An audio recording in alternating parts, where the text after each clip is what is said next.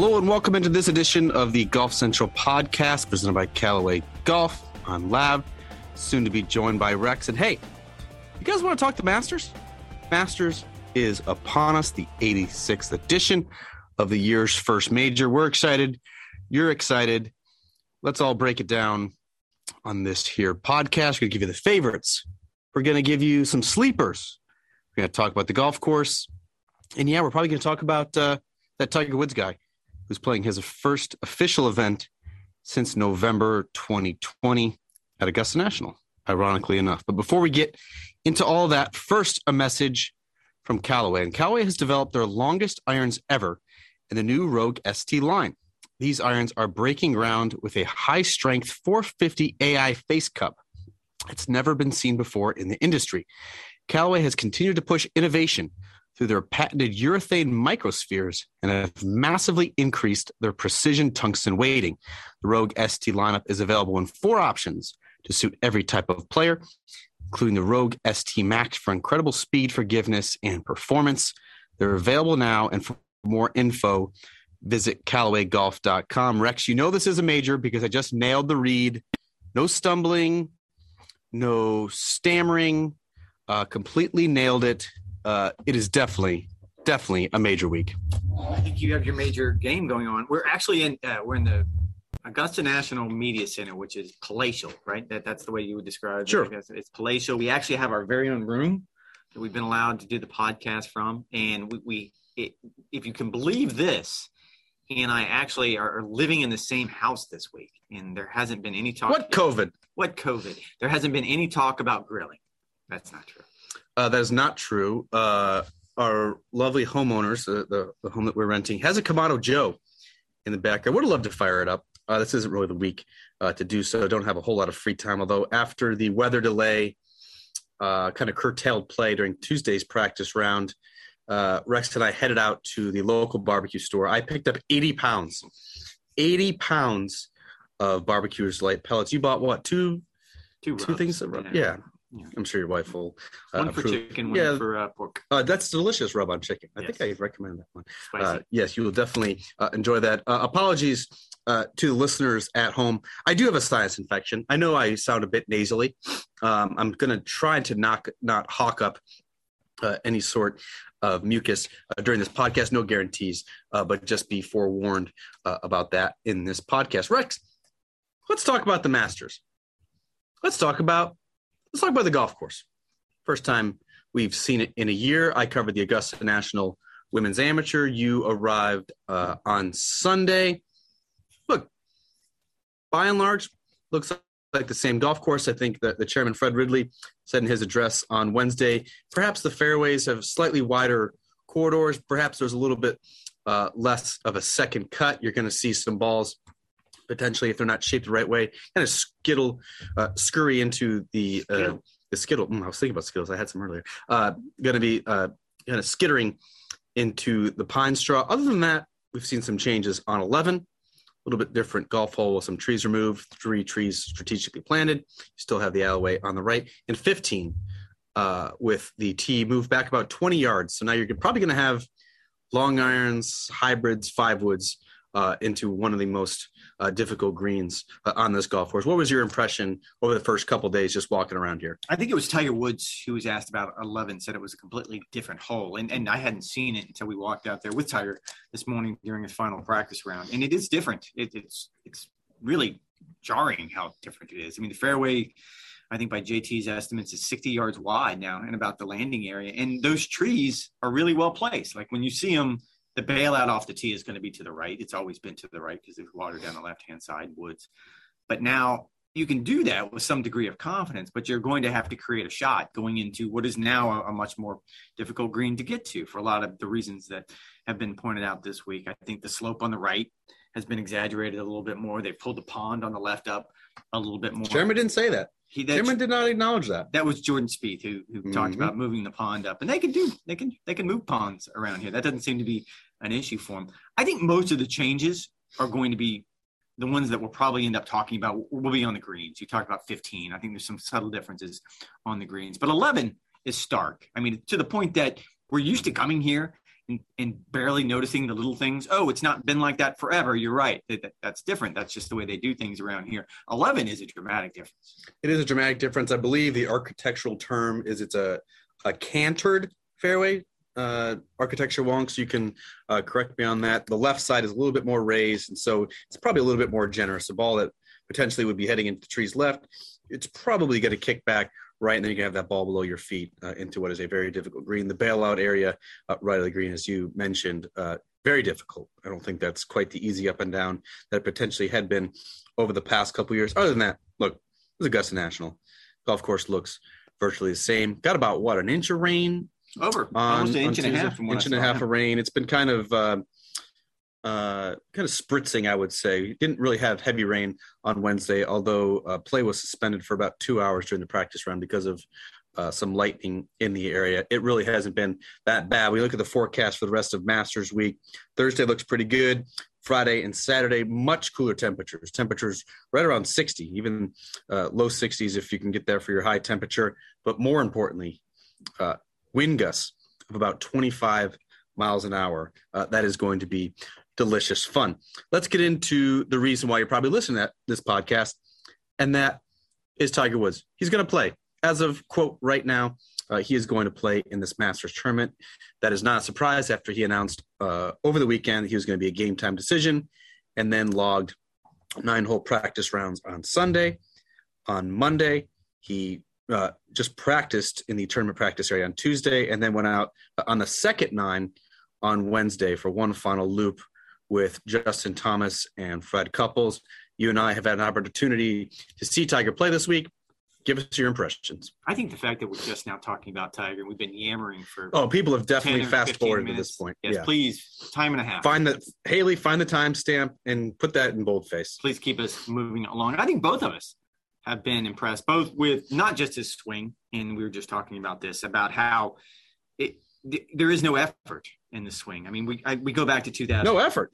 Well, there is no effort in as much as when you go back to 2008, and this is the comparison that he made yesterday that I think you scoffed at. I did. Go, idea, I did scoff at this about the idea that oh, it's not, it's nothing compared to what I went through in 2008. Trying, kind of comparing the pain that he's going through now versus the pain that he's going through then. It was a broken leg and a torn ACL and everything else that we don't know. His leg isn't broken right now. His leg is not broken. I don't want to try to. I mean, this seems like you're you're parsing when you're talking about degrees of pain, and I'm never going to sit here and doubt Tiger Woods. However, we all watched in 2008 all 91 holes, I believe it was, and he winced on almost every single one of them. He was clearly in pain every single swing. I haven't seen one wince this week. I mean, the swings are smooth. He's got speed. I'm not saying that he's not going after the golf ball, but I'm saying it just feels differently. I'm sure walking up and down these hills is difficult on him. I'm sure the lengths he's going to have to go through every morning and every evening, essentially to put himself back together again, and then to get ready the next morning, are, are going to be extensive. I mean, anything, knowing what little we know about this injury, about the extent of all the injuries he's had to deal with, this isn't going to be an easy week for him. That being said, the swing's impressive. The fact that he's optimistic about where his game is, that's impressive. I'm still not 100% sure he can go 72 holes. That to me is the litmus test. I was very surprised to hear Tiger say that this is a completely different animal than 2008. And you think it too. I, I, did. And look, he had a he had a broken leg and a torn ACL. But the issue with Tiger in 2008 was not during the course of the swing. He could make contact without any pain. It was as soon as he tried to complete his swing is when he felt the jolt of pain. That's when he winced. That's when he keeled over. That's when he, you know, would kind of drag himself off uh, uh, of the tee. Now, Torrey Pines is a pretty hilly golf course. I'm thinking going down three, going down 13. I mean, not hilly I, like this. Not hilly like this, but it's not the easiest walk. The issue here is the walk. It is not the golf swings. It is not pushing off his right side onto his left side sure. during the course of the, the swing. He can make the swings. It's literally can he drag himself uh, uh, around this hilly terrain, which I think is probably the most difficult uh, walk in all of golf. We I, I mentioned it today uh, on live from Brooks Koepka was kind of in this position last year. He was I think three or four weeks removed from surgery to repair torn ligament and dislocated kneecap. And he said it was excruciating pain. And it was really some of the longest days because he was getting treatment before the round, getting treatment after the rounds. Tiger is getting treatment not just for his rebuilt right leg. Don't forget, he had fusion surgery on his back about five years ago, and that is still uh, omnipresent uh, in the life and times uh, of Tiger Woods. I'm with you. The swings that I've seen have been very impressive. Still has plenty of pop. Still has plenty of speed. His ball speed's right in that low to mid 170s. For comparison, that's where Collin Morikawa cruises at uh, all the time, and he's the world number three. Uh, so Tiger Woods has plenty of speed in order to keep up with some of these young bucks uh, in this Masters tournament. For me, the biggest question mark is over the weekend, does his body wear down? And I, I'm already uh, fast tracking him to the weekend. If you if you notice that the Masters is the easiest cut to make of any major championship, I do believe he will cruise uh, onto the weekend uh, quite comfortably. The question for me and whether he gets into contention is whether his body can withstand the 72 holes. And over the weekend, when he gets tired, does he hang back and flip it? Does he hang back and flare it out to the right? Is he in a little bit more discomfort and not able to make those easy swings that we've seen so far in practice? I think the punch shot question were expectations for Tiger Woods. How will he how will he fare was the question. How do you fare? And I said 72 holes, and I said anything around top 30 is going to be a, a victory by any measure. I think it's a victory by any measure. Him just being here. I'm not one of those, and you were going to breathlessly wade in now. I'm sure you said winning is, is No. how you would fare. I no, I said I I fully expect him to contend. that, that that's a step too far from you right now. And look, Tiger Woods would not be here. He does Oh, not do his mind, He does not do anything ceremonial, but he's clearly seen enough, both at home and practice in South Florida, and clearly in his preparation here at Augusta National, that leads him to believe that he still has the goods. If Tiger Woods did not have the goods, and he did not think that he could contend in this golf tournament, he would not be here. He would have packed it up and jetted home. And I, I think there's something to that, but I think all of the simulated tournaments he has played at home, and he has played simulated tournaments at home, those are on flat golf courses. Without Medalist isn't that flat. it, by comparison to this, are you kidding me? Yes, it is flat. It's in Florida, so it's very, very flat, especially by comparison to this. Comparison to really to any other course you could mi- probably mention in this podcast. Just don't know how he has been able to get to the point that okay, my leg will be fine come Sunday afternoon. To the point that I can make one of these patented runs. Yes, if he's two or three strokes back and he makes the turn onto the second nine on Sunday afternoon, there is an institutional knowledge that we should all just bow down to because he's going to figure out a way to win. I just don't know how he gets there. I said uh, I expect him to be finished in the top 15. I said top 30. So that's fringes of contention. I, I kind of expect him to top be 15 could be be- nine strokes back. I expect him to be in the mix. I expect him to be four or five shots back heading into the weekend, somewhere around there. I think he'll play reasonably well over these first two days, and I would expect him to to slide back a little bit over the weekend. I think that's a very realistic expectation for Tiger. I, I don't disagree with that. I don't know that top 15 is really contention because if you kind of look historically, I'm saying he's he's been in contention at the halfway point, and then I think he'll fade. I, I do think he's going to make the cut. To your point, it's it's you only have to beat a handful of. There's some amateurs mixed in there, some past champions that probably shouldn't be playing, and so I, I do think he will make the cut. Again, I'm just going to go to, and maybe it's the low hanging fruit. I'm going to go to 72 holes.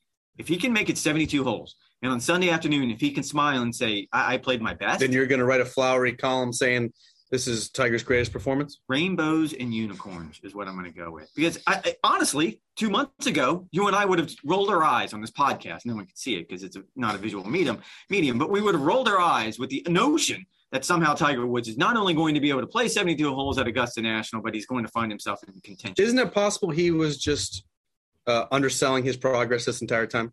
No, I don't think so. Because if you go back to, I'll Then what back- happened? How did, two months ago he said I have quote a long ways to go. He actually sounded a bit pessimistic, I would think, about his chances. Then all of a sudden, two months later, is it coincidence that Phil Mickelson bows out of the Masters and suddenly Tiger says, "I yeah, I can I can gut it out for seventy two holes." He also said he would play in 2022 in that interview with CBS at the Genesis Invitational. He obviously was not saying, oh, okay, I'm going to play at the Masters. I think he felt like at that point in time that, yes, my body's to the point that maybe I can play the Open. I can play the Open Championship at St. Andrews, a relatively flat golf course that he knows and plays well. No, I, I don't think so. I, I think he's had vast improvements over the last few weeks to get to where he was. Because even going back to last year, when we were in the Bahamas, and in those quiet moments when you, the cameras were were not on, you could see he was struggling. He was having a hard. I didn't even think he looked that good at the Hall of Fame uh, uh, did not induction look speech. great. I didn't think he Hall of looked great. I mean, that was a long day. It's a long night. He doesn't want to sit there for two and a half hours. I understand that. He was shuffling around. and going up and down the hill at Riviera for the Genesis Invitational didn't look great there. I mean, if you're going to start adding up the pieces, there was no no way. I, at watching him walk down the hill to give Joaquin Niemann that trophy, I would have thought to myself, yeah, he's not playing Augusta. He did bound up the stairs. Uh, what's your He bound up the stairs. Bounding up the stairs. Bound, he, he bounded up better than a 46 year old with five, uh, no, more than that, uh, six knee surgeries, five back surgeries, uh, and a rebuilt right leg. I thought he looked pretty good for someone going up those steps. All right, next week's podcast is going to be interesting because you have top 15, I have top 30. What was the next punch shot question? Next punch shot question: Who is who wins? All right, so I think we can both agree Tiger Woods is not going to win this 86 Masters. If he does, too big to write. Should I can't write. Take take wires. I'll just handle the amateur sidebar, uh, which is all uh, that I will be able to. Five things we learned is what I'm going to go with. Yeah, Um, we could do one of those little lists, those little listicles. Those always do well uh, with SEO searches. All right, so if not Tiger, throw out some names. People got their masters pool. People got their groups. People have been hitting me up on Twitter. They've been texting me. They're playing the little twenty dollar office pools. How about some some picks? Some guys who can win. I went with Scottie Scheffler in. It's a bit of a prisoner. Wow, world number one, World number one. It's a bit of a prisoner. winner of three of his last five. Yes, for all of those reasons. He is clearly the hottest player on the planet right now. How you doing? You're right over there? Finished my Powerade. It's Yeah. going to be a raspy rest of the podcast. Yeah. Apologize in advance. Sorry. I like Scottie too. it's an audio medium. Let's be happy with that. Um, Scottie was the easy pick, the low hanging fruit, and simply because of the, all the reasons you just pointed out, hottest player on the planet right now. But it has more to do with what we have seen on the PGA Tour this year, and what we have not seen is the Jon Rahms or the Collin Morikawas or the Jordan Spieth or the Justin Thomases or the Rory McIlroys of the world step up and actually win. And so by attrition, I don't know who else I would throw in that category. I guess the other one would be Will Zalatoris.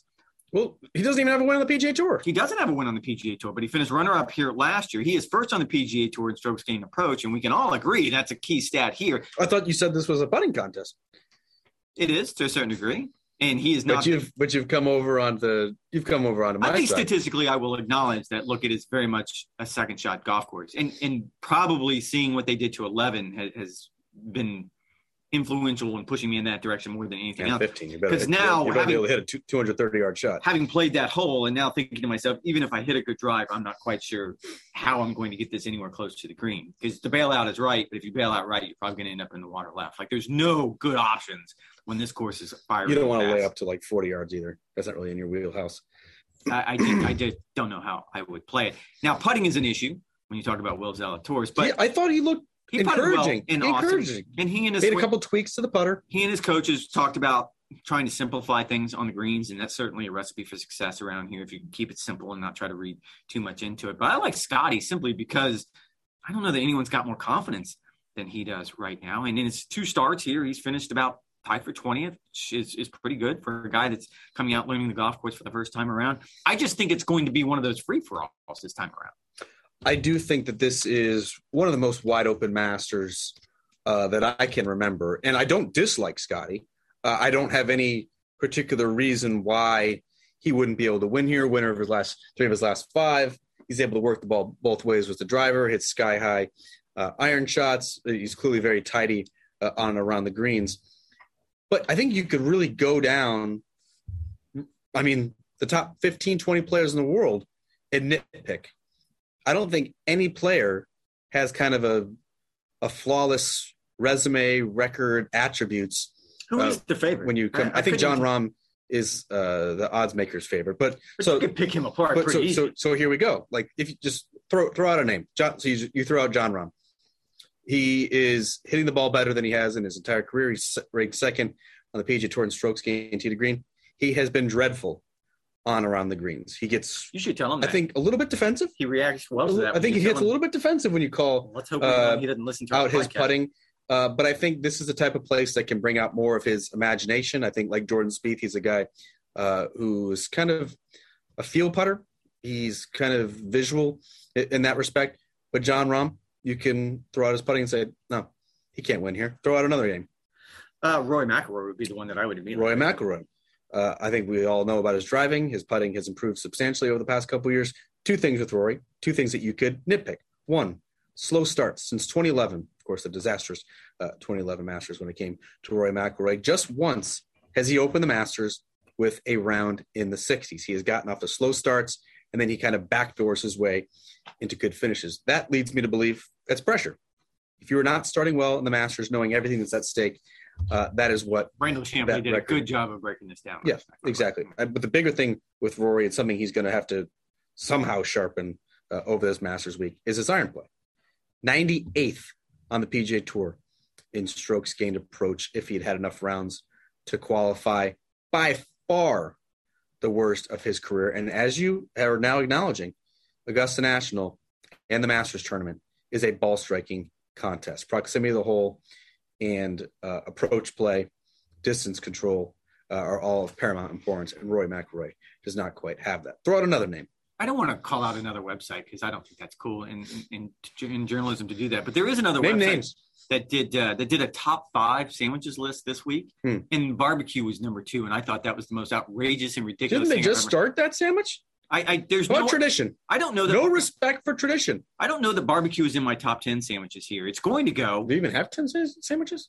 Uh, yeah, they do. I'm only going to do five though because I've been thinking about this list. So I'm going to start with egg salad because I'm a big fan. Uh, that's my number egg one. Yeah, and then the Mhm. fried chicken sandwich would be next. S- Not a huge fan of a cold fried bread, uh, uh, cold breaded sandwich. It would it, it would be better if it was warmed up, but I'll a little mayo, a little lettuce. Uh, I actually put mustard on it. I don't know why. I feel like that's a South Carolina thing to do that. Hmm. Uh, and then I go pimento cheese. I know it's an acquired taste. Some people. I'm more like of it. that and on a charcuterie board, not on a sandwich. No, no, it's really good. Got a little kick to it. Got a little spice to it. Mm. Uh, the Masters Club, which I find That's to my be number two. delightful. It is delightful. It's like so simple, uh, but yet it tastes better than any sandwich I make at home during lunch. And then the the last one, which I, I had a hard time putting this fifth, but it's the it's the ham on rye.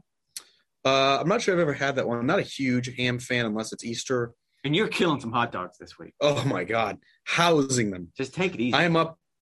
I'm at eight and counting.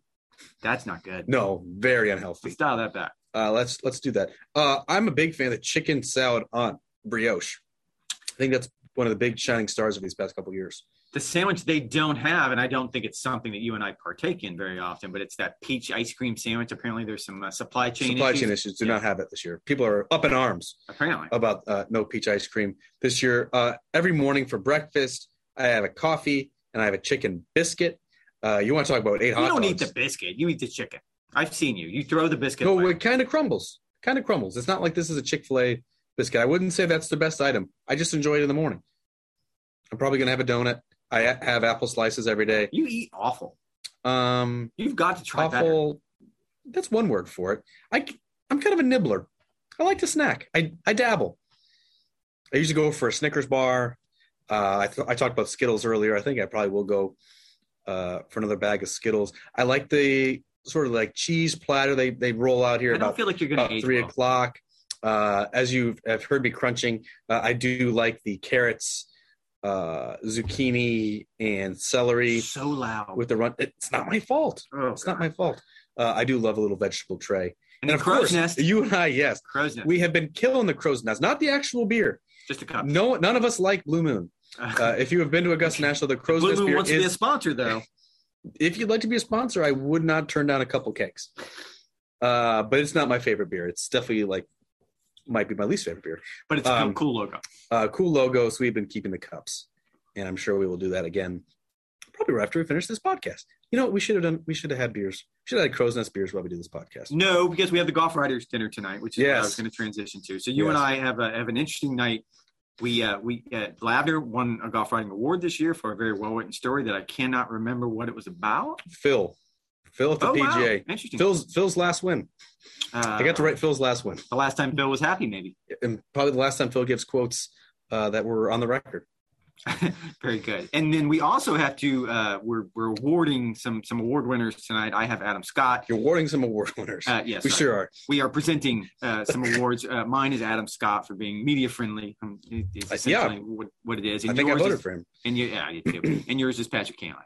Uh, mine is Patrick Cantlay, and I get, let's give it let's give a shout out to Patrick Cantlay. Here's a little peek behind the curtain. Two days ago, uh, there was probably some miscommunication. The invite may have Who dropped the ball? invite may have gone into a spam folder. Okay. Uh, Patrick Cantlay knew that he won the Ben Hogan Award for perseverance and or uh, overcoming adversity, which he certainly has done. Uh, not just injury, but also personal personal tragedy, losing his best friend uh, in a hit and run accident. He was the recipient in 2020. We are just now getting around to awarding him in 2022 now that we have a dinner. He knew he won the award. He did not know that we have a golf writers dinner on Wednesday night at the Savannah Rapids Pavilion. I'll tell you what, Rex. Patrick Cantlay rallied. We taped a little three question answer using our golf channel cameras. We were just going to clip it. We were going to play it, and he asked me, you know, who who who won the uh, who won the award in 2019? It took me Here we go. Five or ten seconds. I go, Tiger won the award, 2019. He goes, huh? Did he go to the dinner? I said he did. He went to the dinner just as he's gone to the dinner every time he has won the Player of the Year award. So Patrick Cantlay, his manager Preston Valder, got to give them both a lot of credit. He went from 48 hours ago not knowing he has a dinner to now he's not just attending.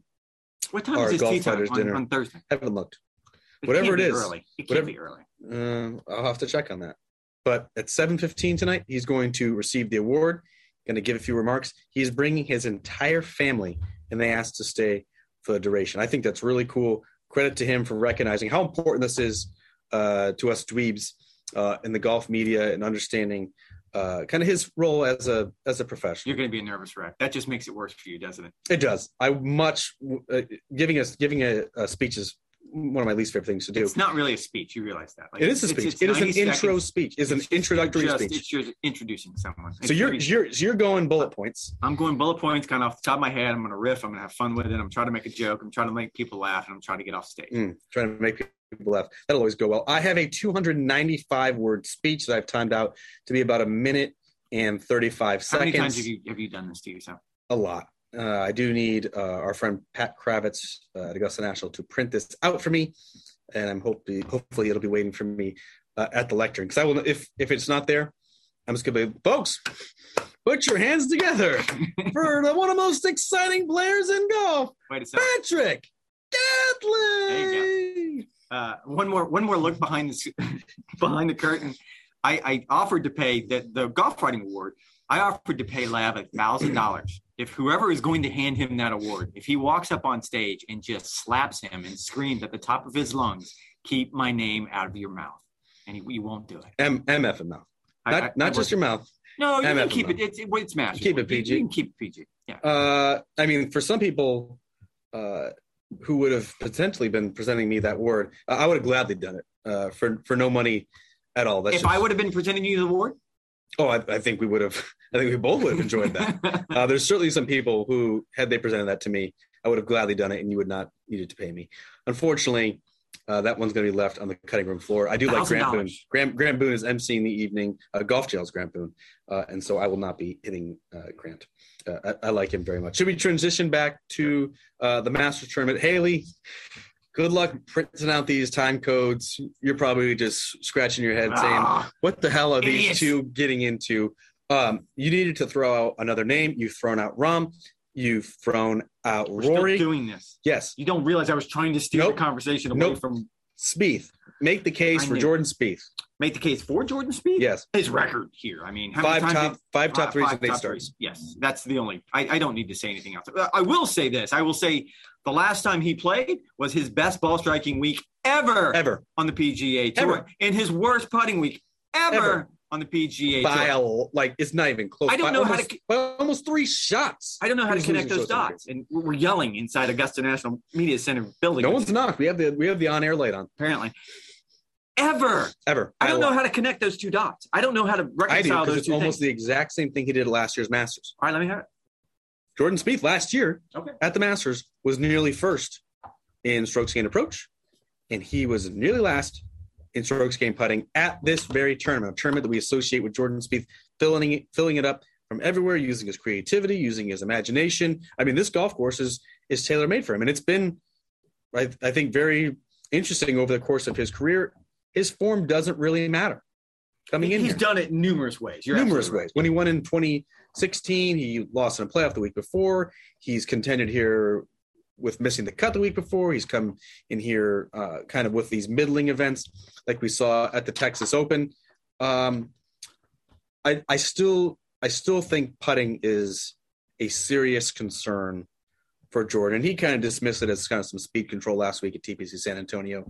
Uh, that's we, we have we have a large enough sample size now to know that it is concerning. He is 180th on the PGA Tour in strokes gained putting, 152nd inside 10 feet. That's the range he's going to be living in all day, whether it's for birdie or for par. And for a guy who's not yet comfortable in that range, I know he said he worked with swing coach Cameron McCormick deep into the night on Monday. They think they stumbled upon uh, a fix, and now it's just getting comfortable. He said he was making a lot of putts in practice. Still need to see it in a tournament. It's a concern. I don't know if it's my concern. I'm It's it's the only concern with speed. He's Yeah. actually hitting it better than last year. and, and but I, I think there's some smoke and mirrors there because you don't do the things that he's doing which seem pain and contrived and whatever it is he's trying to do with Brandel did not like the swing. If Brandel doesn't like the swing, I don't like the swing. I trust I Uh, trust Brandel. I mean, I have my own opinion, but I think you're right on this particular front. I, when you look at it, it's just I, I don't pretend to be a swing expert for all the, the reasons that are obvious.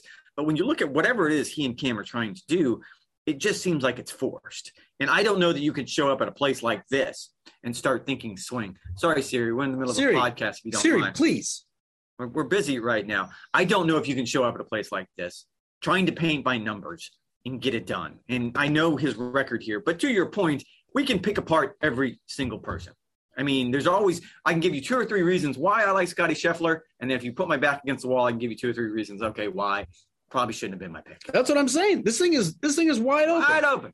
I mean, Collin Morikawa, he talked about how, uh, you know, he needs to just trust himself and, and still play his patented draw. He doesn't need to kind of rethink and retool his golf swing just for this one particular week. Viktor Hovland, I think we're all curious to see how Viktor Hovland and He what is and, once. and what is literally among the worst uh, short games on the PGA Tour, how he's going to handle some of those missed greens that he's sure to have in the second and third rounds when the wind is blowing 25 miles an hour. Patrick Cantlay, his record uh, in the major championships has not been great. Perhaps he's going to be uh, inspired uh, by my speech tonight. I would actually uh, take credit uh, if he did go on Your to win. feature didn't seem to inspire him at the players. No, in fact, it seemed to uh, put him in a tailspin. Justin Thomas, here's a here's a player. Uh, I would call him a very trendy pick this week, Rex. I think actually think he's second uh, among the odds makers. Uh, I think I last saw him about twelve to one. JT, his record at Augusta National surprisingly poor. Is only I would call him ten, contention, and it really wasn't uh, that contention because Dustin Johnson blew everyone away. It was in 2020, the November Masters, when the golf course played totally different other than that, it has not been great. And I think that's kind of emblematic of his entire major record.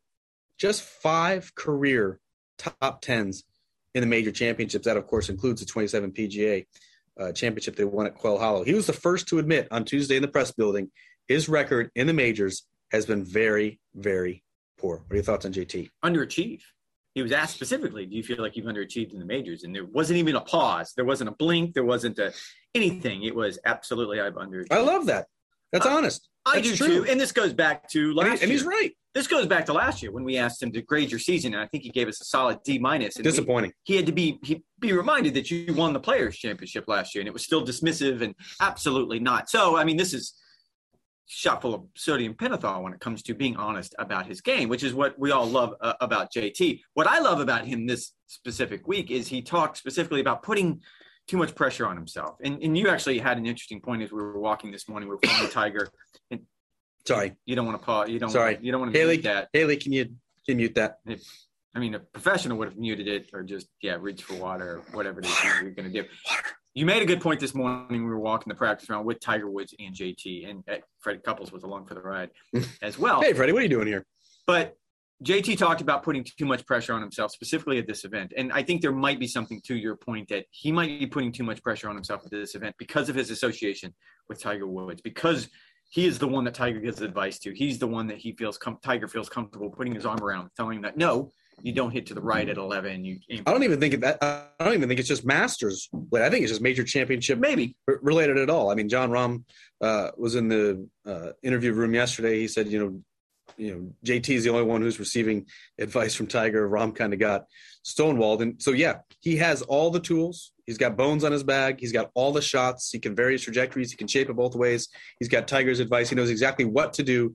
It's just been a matter of execution. But I think it more isn't just Masters related. I think it's major champions at all. And, and look, I think his association with with Tiger is is terrific for JT. He's basically living out his childhood dream. I mean, this was his this was his childhood hero, and now he's he's Tiger's personal practice round partner uh, when it comes to these major championships, in particular at Augusta National.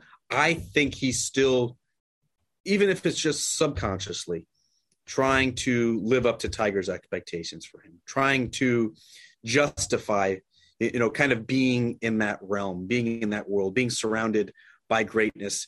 He wants to make sure that he can elevate himself into that company. That might be thinking a little bit too deep into it, but I think in some ways you could make you could make the argument that the Tiger effect has actually had a negative uh, negative uh, influence on on JT in the majors. I wouldn't go so far as to call it negative, but it certainly is an impact when you talk about someone who already put a lot a lot of pressure on himself. I don't think that's new for JT. My guess is if we were to ask Mike tomorrow morning, his dad, if we saw him, this is something that he's probably always done. He just strikes me as the type. He's a he's a perfectionist. Yeah, absolutely. So the association with Tiger Woods has probably just compounded that. I'm going to transition to who is going to be the biggest disappointment this week. Uh, for me, we already talked about it. It's it's Rory. I, I, think his iron play is a is a huge concern at a at a golf course where distance control is at a premium. And I know you're in the bag for Rory, uh, but this golf course, when it gets tricky, when it gets to being a scramble fest, uh, when course management really uh, plays a huge plays a huge role, doesn't have it. I don't know that that's terrible. I, I went one way with if you look at his record. You went you went the easy route with Bryson. No, I, I did go the easy way, uh, but not with Bryson. I went with Brooks simply because. And, and your biggest disappointment is my winner. Is it really? Yeah. Oh wow. I picked Brooks to win. That's interesting because I don't know that he can flip the switch, and we I have said all along that I'm not going to get concerned about Brooks until we get to the major championship season and he continues to have these struggles. My thought right now is I don't know how you can just show up at a golf course like this, as you pointed out, that's going to be so demanding and so exacting and suddenly flip a switch. We have seen him do it in the past. I just think there's a, more holes in his game than have been there in the past. If you look at what he has done ball striking wise, he's 107th this year on the PGA Tour in strokes gained approach. His, his ball striking's just not there. Now, the short game has been solid. And we saw that two weeks ago in Austin. We certainly saw it in Phoenix when he put himself into contention. But I haven't seen anything else out of his game that leads me to believe that he is ready. And I think it is going to be a disappointment. Brooks Koepka, four top 16 finishes in his last six events. I think he's playing a little bit uh, better uh, recently than perhaps you are giving him credit for. And look, you're exactly right about his approach play. He's actually losing strokes to the field, which is very surprising. He's never been – kind of that JT Morikawa realm of, of, of elite iron players, but he's also uh, never been this poor. I wonder, kind of the new equipment, the new golf ball. Perhaps there's a, a betting in process uh, for that. Now, the reason I did pick Brooks uh, to win this golf tournament uh, for a couple reasons. First, you think back to his record on this golf course, had the opportunity in 2019 uh, to win and kind of deny Tiger uh, that 15th major championship, a little bit sloppy uh, coming home. But prior to last year's missed cut, uh, when he was walking around on that injured leg, 10 consecutive subpar rounds. He plays this golf course very well. You think about the difficult conditions that are going to be coming in on Friday and Saturday. That's right in Brooks's wheelhouse. He has been very critical, I would say, this year of setups on the PGA Tour, thinking they're too easy, thinking with the holes cut six, seven paces from the edge of the green. You don't get that at the major championship. There's certainly a penalty uh, that is put on shots that are not placed in the right spot, missing it uh, in the correct areas. It's it's it's going to be a scramble fest for those two rounds. Brooks is up to the challenge. I think he also something about him, a little bit of chip on his shoulder this week. I, he was not invited this week. A chip on his shoulder in, this week. This week in particular was not invited into the interview room. I don't think he was necessarily pleased uh, with the coverage uh, at the match play when he made a pretty good run there and eventually lost uh, to who? DJ? Who's the DJ? Yes, yeah, it was, it was that Saturday yeah. morning match, which was really good, by the yeah. way. All right, Haley, we're going to get him out of here on this. Who comes close but no green jacket? That's the final question about Punch Shot, which you should check it out on golfchannel.com. Hmm. Don't remember who I said. All right, then I'll pick up the slack here. I said uh, Jon Rahm. Simply, I think I said Rahm.